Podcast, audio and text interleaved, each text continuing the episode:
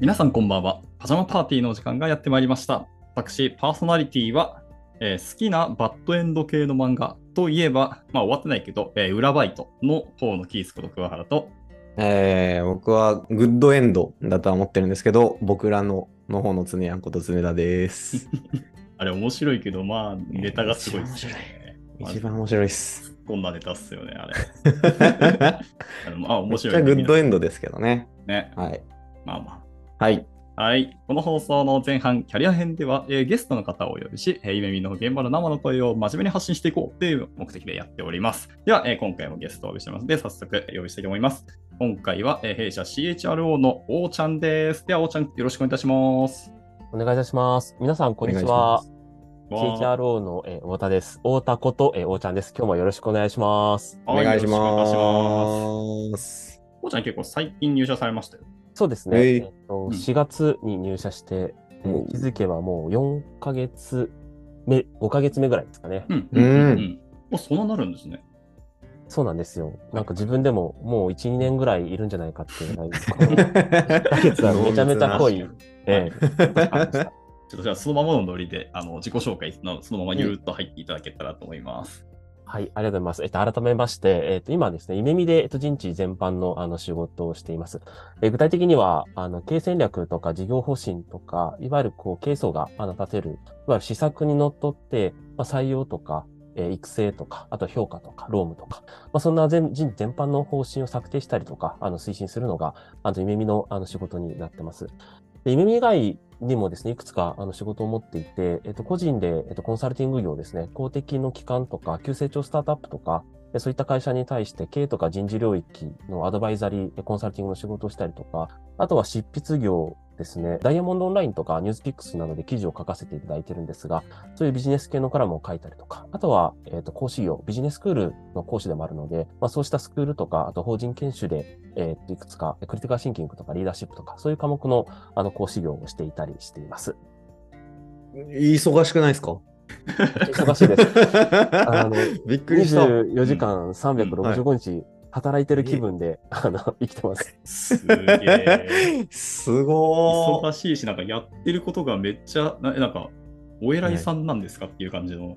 いやいやいや、もう全然ね、ペイペイです。もうすべてにおいてペイペイです。もいやいやいやいや、そんなことはうメインどれなんですか？確かに。そうですよね。僕もメインは何かって問われると、基本全部メインのつもりでやっているので、やば。うん。そう、副業をしていないという、すべて本業だっていう感じなんですまあでもいいですすね。ごい腹のくくり方で仕事されるのは、ある意味かっこいいですよね。いやありがとうございます。ねいやーすげえ。はい、ありがとうございます。じゃあ今日はその、おーちゃんにいろいろちょっと聞いてみたいと思いますけども、えまず最初の質問ですね。まあ、これちょっとよくある質問ではあるんですけど、夢見に入る前と入った後で、なんかギャップとかあったらなんか聞いてみたいなと思いまして、え。うん。いかがでしょうか？いや、これ、聞きますか。いや、もう突っちゃいますか知りたい。あの、実はゆみみは、あの、個人のコンサルで実は入社する前にも少し関わってたんですけど。そこから見たときに、え引き続き認識が変わらずもっといいなと思ったのが、やっぱり裁量権が多くあることですよね。結構自分の志次第で何でもあの手を挙げてあの推進できるって環境は本当にありがたくて、私ずっとあのピラミッド系というかあのヒエラルキー系の組織で働いてきたので、割と毎回上にお伺い立てたりとかしなきゃいけないところがあったんですが、夢見は基本的にそういうことがあまりなかったりするので、なんかとてもいい環境だなっていうのがあの思っているっていうのが一つ。あとはあの一緒に働く皆さんが結構批判よりもしっかりと応援したりとか、あのフィードバックをくださるような環境はすごくいいと思っていて、このあたりはあの個人の成長にも非常にあのつながっているし、自分のやりたいことを前に進むために、うまく周囲のお力をお借りしながら進められるっていうのも、なんかすごくいい環境だなっていうふうにはあの思ったりします。なるほうど。ん。いいことばっかりの発言をいただきましたね。そうですね。ね。とはいえ、とはいえ、とはいえあとはいえ、おっと？まだまだね、改善したいところがいやこうそうですねこれは、そうなんです。ちょっと言いにくいことなんですが、意外にも、夢見ってちょっと保守的で堅実なところが あるんじゃないかなと思ってて、うんうんうん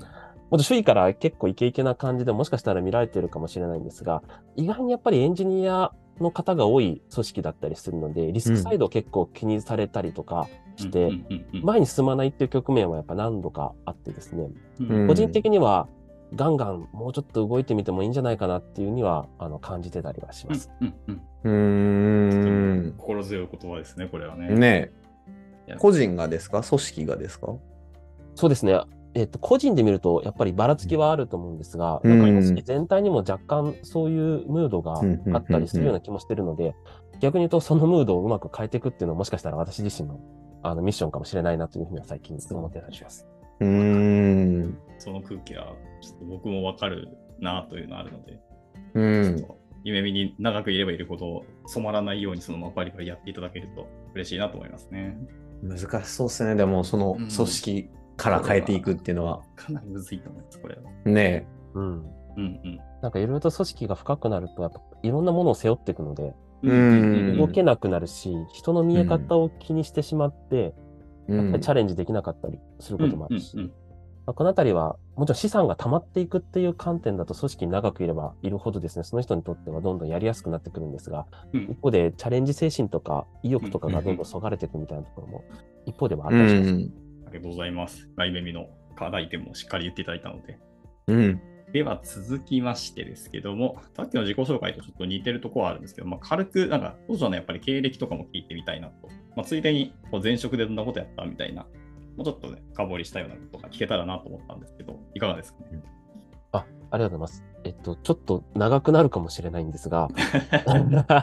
いや、もちろん話したい気持ちのあるんですがどうぞどう、ぞ。ではでやは。った。語ってではい人生、あの、大きく3つぐらい今までの人生ってステップに分かれて、10代、20代はめちゃくちゃ失敗だらけでした。ねで最初の失敗はですね、私はもともとその小説家になりたくて、そう、30歳の時に芥川賞作家になってるはずだったんです。おお。又吉さんの火花は僕が書くはずだったんですけど、気づけばちょっと周りの人たちにどんどんどんどん書かれてしまってみたいな。まあ、ちょっと冗談ですけど、へでも本当に学生時代本当に小説家目指してですね、うんえっ、と、純文学を執筆して本当にいろいろと応募してたんですが、うん。ある時ですね、ふと自分に才能がないことを悟ってですね、うん諦めたっていう挫折が実はあったりするんですよね。で、えななんで小説家になれなかったんだろうってずっと考えてたんですけど、うん。結局その時は、あの、いわば多責なんですけど、日本の教育システムが悪いんだっていうふうに。思う。もっと言うと、この、この国の義務教育が悪いみたいな、うんちょっとそんな風にも思うようになって、ええ。これの破壊と想像したいみたいな、あの、思いがあって、最初は教育工学っていう、その学問を、うんうんえっ、と、勉強し直したっていうのが、あの、実はあったりします。えなので、実際実は私、一回入った大学を辞めて入り直しているんですけど、ーうん。教育工学をやるために大学を変えて、でそこから、いわゆるこう、エンジニアリング、いわゆる工学的なアプローチを使って教育改善を行っていくみたいな研究をえずっとやってました。うんうんで、それをやっていくと、やっぱり自分研究すごい楽しいなって思うようになって、うん。没頭して、で、運よくその大学の先生から機会いただいて、あの、ボストンにあるその MIT メディアラボに、えーと行く機会をいただいたんですが、めちゃくちゃ研究レベルが高くてですね、うんえここと僕は渡り合える気がしないと思って、もう一度、あの、挫折をしたっていうのあ、が、なるほど。2回目です。2回目の挫折ですね。研究者になれなかったっていう。はいはいはいでとはいえ、やっぱりコンピューターサイエンスがすごい好きだったので、ん大学卒業後はシステム会社でエンジニアになろうと思って、システム系の会社に入ったんですが、エンジニアのキャリアを最初にスタートできると思いきや、法人営業の方が向いてるっていうふうに言われて、入社半年ぐらいで営業になってですね、そこからもう営業畑、クライアントワーク畑でずっとやってきたっていうのが、あの最初の人生の3分の1ですね。うん。お。で、その後の第2ステップみたいなところでいくと、あの、とはいえ、やっぱりお客さんと話してシステム導入したりとか、要件定義して、見積もりして、大きなプロジェクト取るのって結構楽しくてですね、うん。それなりに楽しい営業生活を送ってたんですけど、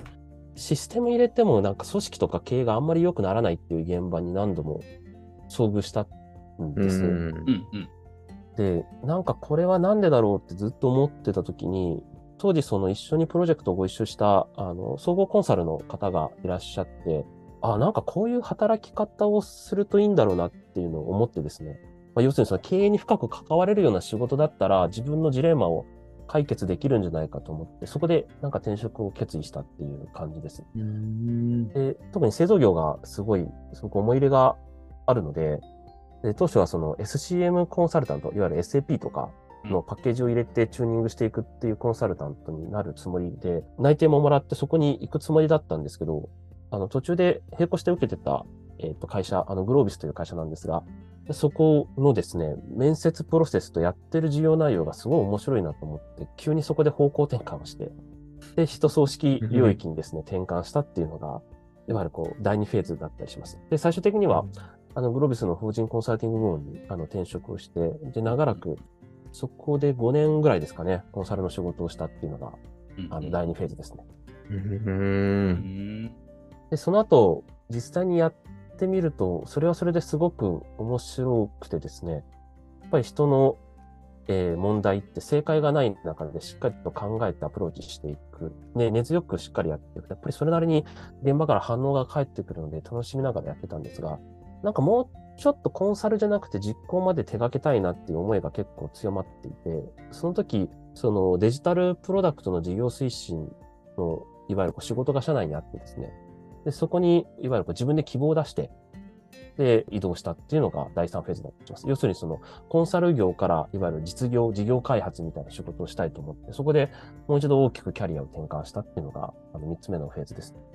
で、この仕事がですね、結構やっぱ思い通りに浮かないことが多くて、やっぱりその計画作ってどれだけ美しい戦略を描いたとしても、やっぱり実行してなんぼなんですよね。で、うん動いてなんぼみたいなところ、本当に嫌ほど知らされて、で、結構こう、コンサルとしてお客様と伴走しながら課題解決をするよりも、社内でエンジニアとかデザイナーの皆さんと一緒にやっていくとき、なかなか人が動かないし、要件定義みたいなところも、やっぱり流度が荒くて、これよくわかんないみたいなところに突き込まされるし、うんって。いうので、結構大変な目にも遭いながら、いろいろとやっていくうちに、なんていうんですかね、その組織人事の課題解決だけじゃなくて、それ以外の側面も含めて、やっぱり実行をやっていくってことが結構大事だろうっていうことが分かったのと同時にですね、今後やっていこうとすると一つの組織だけじゃなくて、いろんな組織でチャレンジしてみたいなみたいな思いも、なんかそこでふつふつと湧いてきたっていう格好なんです。で、同時期に実は友達とあの共同経営していた会社があって、そこがですね、ちょっと事業継続が難しくなって生産することになって、で、その生産手続きを終えたときに、なんか自分の中でもうちょっと経営的なことを本気でチャレンジしてみたいなっていう話と、あとどっぷりこう事業の会社に突っ込んで、最終責任を自分と持って、で、実際いろいろと動かしていきたいなと思ったときに、あの、レイチからお声がかかって、ベミにうんジョインしたっていうのが、ここまでのちょっと経歴になります。すごいちょっと長くなりましたが。えードラマがありましたいな。ありがとうございます。ー、濃いですね。ね、共同経営で会社も普通に起こしてた。そうなんです。うんまあめ全然うまくいかなかったですね、でも。これ何社目ですかうんちなみに ?1 社目。えっと、これはさ、えっと、2社目の時ですね、グロービスの時はいはいに、なるほど大学院の友達と一緒に作った会社があったんですけど、えそんな簡単にスパスパ行くっていう話はなかなかないんですね。そうですね。まあ、いや、面白いですね。ちょっとこの話は突っ込んで聞いてみたい感あるが、ー、うん。このまま行くと余裕で時間が吹っ飛ぶ気がするので、